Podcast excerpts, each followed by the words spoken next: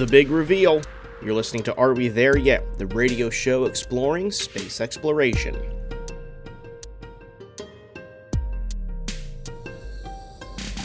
Hi, I'm Brendan Byrne. They're here. The first images from James Webb Space Telescope are out, revealing thousands of ancient galaxies, a dying star, a quintet of dancing galaxies, a stellar nursery, and a close up look at a planet outside our own solar system. The images are stunning and only just the beginning. We'll break down this first batch of images with Florida Institute of Technology's Eric Perlman and talk about what's to come from this brand new observatory in the sky. Then, JWST promises to change the way we understand our universe and how we teach about it. We'll speak with high school astronomy teacher Kyle Jeter about how JWST may inspire new students to learn about the sky and change the textbooks they'll read. The first light collected from the JWST, that's ahead on Are We There Yet? here on WMFE, America's Space Station.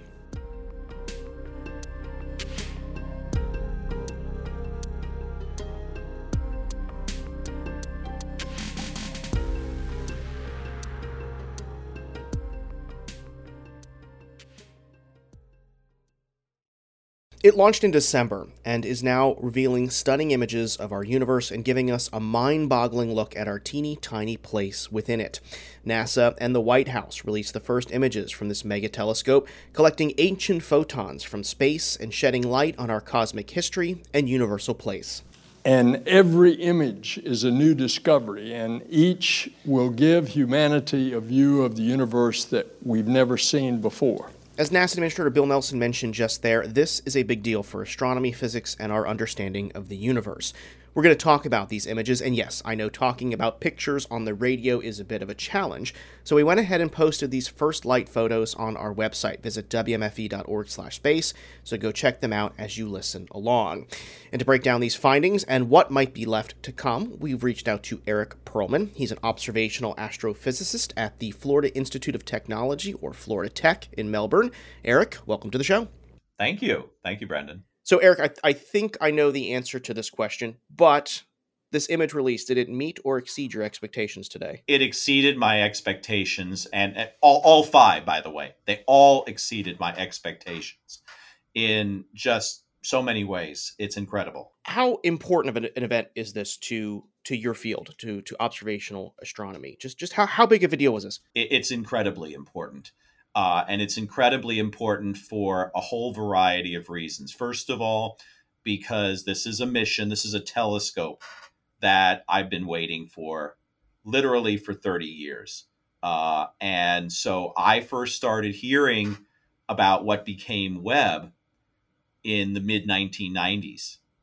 And I was a postdoc at the Space Telescope Science Institute between 96 and 99 and they were planning uh, what would become Webb at that time. So uh, I was there for the start of the mission and then moved around for various jobs. And so Christmas, Christmas Day last year was when it was launched. And, um, you know, I got up very early on on Christmas morning, which I'm Jewish, so Normally, I don't get up on Christmas morning. I got up on Christmas morning and I watched the launch, and then the trajectory was better than we thought, right? So we had more fuel. And then each instrument, oh, this is better than we thought it could be. This one's better than we thought it could be, right? So each one, each one has worked even better than we thought.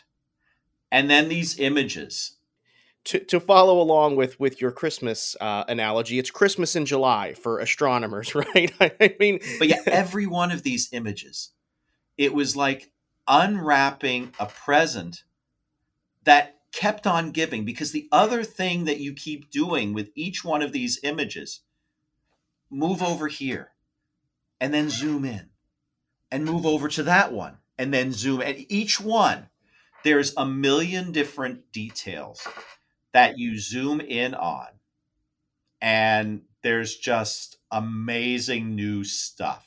Eric, let, us see if we can dive into some of these images in the time that we have here. Um, you mentioned the first image that was released last night. Um, this this deep field image. Something very fascinating that will stand out to a lot of people is there's kind of these stretching of galaxies, and this is this is something called gravitational lensing, right? Can you explain what we're actually looking at here? Right. So what gravitational lensing is is it something that was predicted by Albert Einstein. Um, mass bends space and time. Okay. And because light travels along the shortest path in a bent space time, right? And that space time is bent by the matter. When it passes by a large mass, like a galaxy, or like a cluster of galaxies, its path gets bent. Okay. And a great way to think of this is if you pick up a glass, right, in your in your kitchen. If you pick up a glass and you look at a light bulb, right, you will you will see that the light from that light bulb becomes rings. And if you look at the image of that cluster, that's exactly what you're seeing, right? So these distant galaxies that you're looking at, they have become rings. And um, you don't see the to- the whole ring, right? You're seeing little bits of rings, and in some cases, you're seeing four, six, eight, nine, ten images of the same galaxy. And so uh, what's amazing about the um, Webb image is not that we're just seeing these. We, we knew that they were there, right? Because we saw them in the Hubble image. But there's many, many times more of these, many, many times fainter. And so that's what's amazing, right? Many, many more, many, many times fainter. And then just the detail, right? If you want to zoom in on one of these, any one of these, right? You zoom in and you can see the individual clusters of stars uh, where they're being formed, right? These are the nurseries of the very first stars that form.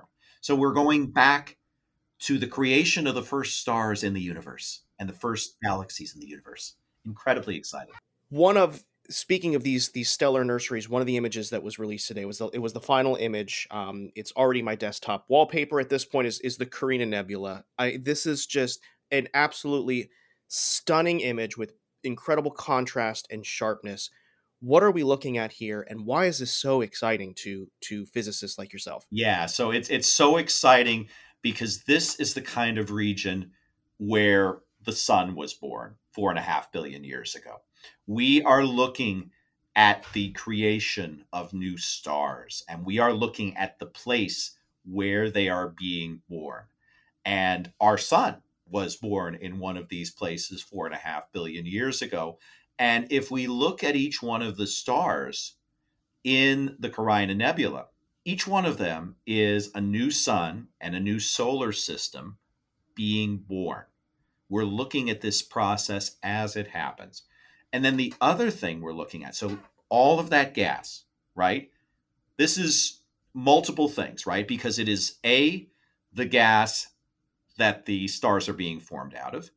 B, when they start turning on, they begin to expel matter around them. So it is the gas that they are throwing out and lighting up. So it, it, it is all of those things. And you, yeah, the, the, the, the detail, it's incredible. And it's, it's just amazing. And I can't find enough things to say about it. There, there's also there's also Stephan's Quintet, which is this this collection of five galaxies that are kind of dancing with within or, or with one another.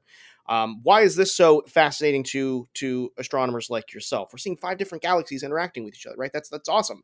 That's that's awesome, and um, so galaxy interactions are the engines of basically galaxy transformation. Okay, galaxies are not uh, quiet things. Okay. They run into each other. When they run into each other, stars are formed. gas is thrown around, the galaxies combine, and amazing things happen, you know, in the process. So what we're seeing is these don't look like normal galaxies, right? They have tails and they have lots of clusters where stars are forming. And also, one of the things that was a big surprise. So, my specialty is active galactic nuclei, active black holes. And that one up at the top of the image, at the north end of the image, we didn't know that it had an active nucleus. And we have thought for a long time that one of the things that happens when galaxies collide is yes, stars form, right? And they form particularly in the center because gas uh, is going to find the center because it's going to, you know, collapse down in. But then it also collapses into the black hole in the center and that's when the black hole becomes active. Fascinating. And so you're op- you're observing yeah. this, right? You're, you're seeing this exactly. Yeah, that's, that's, that's exactly. Awesome. And and and this is this is the first time we're seeing it. Very cool. There's also another one I'd like to chat about, which is the Southern Ring Nebula. Now, now this has been captured by by Hubble before, but this is you know an absolutely stunning image. But what are, what are we seeing in, in the Southern Ring Nebula observation? So what we're seeing, let me let me let me step back. The Southern Ring Nebula is a planetary nebula, right? It is a star that was a lot like the sun that um, ran out of hydrogen in its core and puffed up into a red giant. And then after a while, it started to lose mass uh, because uh, the fusion in its core and in the shells around basically began to go out. And, you know, it ran out of fuel. And when it ran out of fuel, it started to puff out the mass um, that was created that, that that that was around it right? So the amazing new thing that we're seeing in that and this is just what i found so incredible in that image is all of these shells okay? So if you look at it and we couldn't see this with hubble if you look at it it's not just a smooth cloud of gas. No, it is layer upon layer upon layer of material that is puffed out in episodes. And um, this is our first look at the process that creates these nebulae, but also the first look at this. This, this is this is like taking core samples, right? So my daughter is in geology, right? And she has spent the summer, she's in an internship right now, doing core samples and then analyzing them. This is the core sample of a star that died, right? Each of these layers, each of these layers is an episode where the star blew off a lot of its mass. And we look, we, when we take spectra of each of these, we will be able to say, okay, it blew off this layer and this layer had this and that in it. And we can probably trace it back to, you know, when it came up from the inside of the star. It's incredibly exciting. And and Eric, the the final uh, release that we're going to talk about wasn't an image itself, but to me, I think this was the most fascinating thing because I am completely enamored by exoplanets. But we actually you're, you're talking about yeah WASP uh, ninety six b. What what are we seeing here? Because we're this this is absolutely incredible to scientists. It's it's not as visually as exciting, but it's super exciting, right? right? It, it, it's not eye candy, right? but but the amazing thing here is that so this is a spectrum, right? And that spectrum shows water in the atmosphere of an exoplanet, but not just any exoplanet. This is an exoplanet that is at a thousand degrees. Okay? A thousand degrees. So it is many times hotter than what it takes to boil water. And there's tons of water vapor in it, which means there's clouds in that, that atmosphere and which also means that if you look at a cooler planet, there's going to be a lot of water too. But then, if you think about it, it also means a lot more things because where there's water, there's life, right? So we have been thinking, we being astronomers, that the places where life could exist are planets like the Earth, right? Well, um, that might not be completely right. It might be that there are many more places for life in the universe, and that there could be life on WASP 96b at a thousand degrees because there's water. And finally, Eric, before I have to let you go, what's ahead? I mean, what are you most excited about for for this? I mean, these are just the first five That's images. right. What's next? what's next? I don't know what's next, but but but I mean, this is what makes it most most exciting to me. Um, Mm. You know, this is unwrapping a new gift with every image, and every image is going to be more amazing than the last. Eric Perlman is an observational astronomer at the Florida Institute of Technology in Melbourne. Eric, thank you so much for joining us. Thank you, Brendan. Still to come, how these images may be inspiring a new generation of stargazers in the classroom. Are We There Yet? is back in a minute.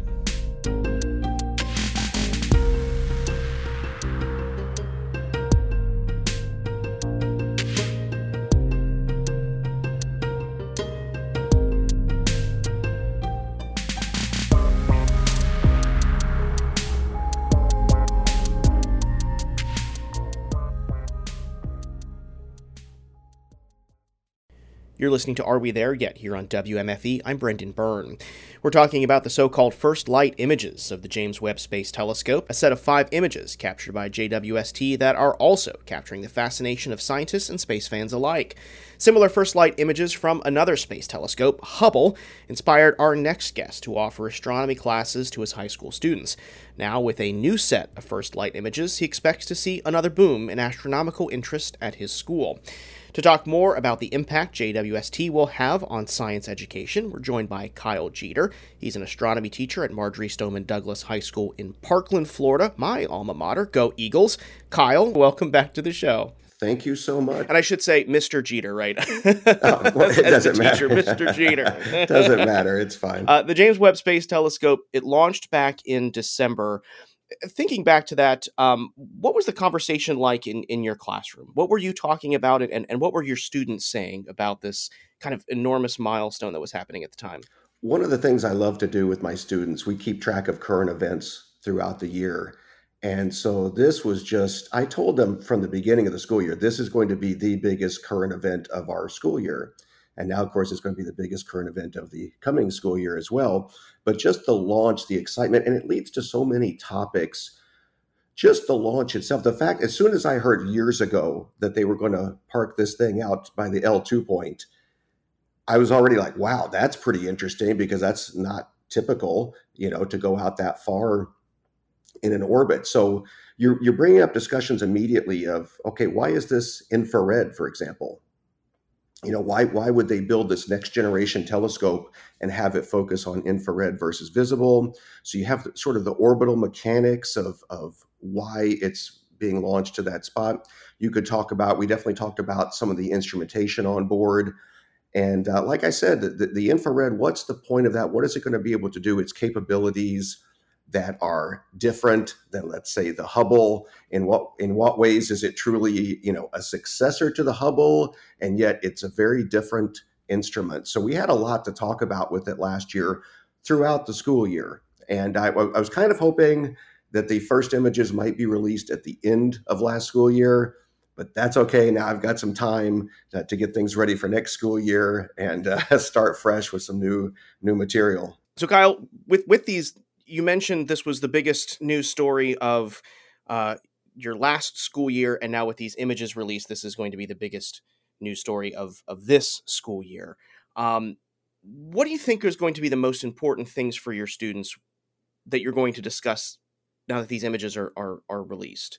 Um, what are some of the topics and things that, that you'll be able to discuss now that you can see what James Webb is actually capable of? Well, first of all, I think it's important to understand that it's going to revolutionize so many different areas of astronomy. I mean, in, in terms of as a teacher, just about every chapter eventually will be affected by this, just like my chapters were with the Hubble uh, long ago. I mean, eventually it just added to everything. If, if you think of uh, astronomy as the story of our universe and the story, specific stories of stars and of galaxies, this is adding chapters, new chapters to every single one of those stories. So, you know, already uh, just looking at the, the target list that they released, um, you already have this great variety. You have star forming nebulae up to galaxy clusters uh, to the spectrum of an exoplanet. So I just know throughout the entire year and really for as long as I teach, we're going to be learning new things from James Webb. I mean, it really it really is a new era. With with these images, I mean, I'm thinking back to the release of the Hubble Space Telescope images. I mean, these are like real gee whiz moments that inspire not only people who are interested or studying astronomy, but just the general public. I mean, do you foresee these images having a profound impact on on your students, much like the Hubble Space Telescope did for that generation of of students and, and people that were looking to the sky? Oh, well, I hope so. You know, I really hope so because that's that's really why I started a class in astronomy. I, I'd started teaching in '94, and all of these incredible Hubble images are coming out. And so by 97, I start my class. And now this is going to be my 25th year of teaching that class, teaching astronomy. And so that's, you know, I've seen this story before, and I hope it uh, unfolds the same way where it does engage the public in a, in a big way.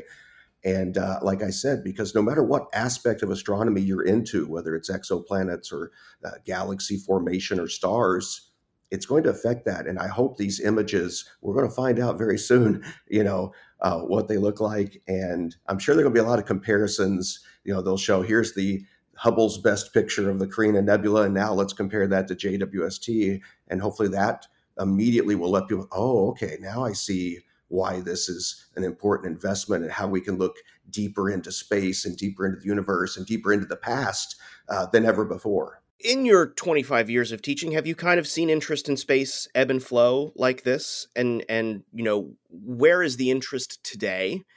And then you know looking at your crystal ball where will the interest be next school year when you have such an impactful news story like this and such an impactful finding with with jwst where, where are we going? Like i said i hope i mean i think when i started in the 90s you know it was a, a golden age there when when hubble came out and i really think that i can't remember a more exciting time. I mean with, with space science and, and and everything from the, the artemis program uh, to what spacex is doing and then you know adding this in with JWST and and a whole new generation of uh, ground-based telescopes. There's a lot going on, and I think that as science uh, educators, as science communicators, if we can get that out to the public and let people know, people don't understand. You know, there's a lot going on in the world and in people's lives, and so it's in kind of incumbent upon us to get that out there and let people know how exciting it is. So I hope that it really catches fire, and we could use that. I mean, I think as as a as a country, as, as humanity, you know, we could use some some good news and some exciting things to talk about and things that we can all kind of enjoy and get behind and learn from. You know, we both are predicting that this will drum up a lot of public interest in in astronomy and the night sky. Um, you know, with these image images released, and and what if you know people may want to take a look to the sky themselves and and try to see some of these objects you know after this you know this momentous event uh, inspires them. I know along with teaching in the classroom mr jeter you are also uh, an astrophotographer um, backyard astronomer we can say. Uh, what are some good ways for us to be able to partake in astronomy ourselves uh, a- after this event you know, I think my one piece of advice I have for everybody is that if you're just getting into it, you you really want to start simple. Start simple. Don't jump in and go spend thousands of dollars on a fancy, you know, telescope right off the bat and camera. Start simple. See if it's something that you really want to get into because there is there is a learning curve involved. Um, I know this because, for example, every year I have people offer me telescopes all the time. Hey, I have this cool telescope. It's been sitting in the garage, you know, for 10 years. And they'll, they'll describe it, be like, hey, you need to dust that off, bring it over to one of my astronomy nights, and either myself or my students or my colleagues, let, let's show you how to use that.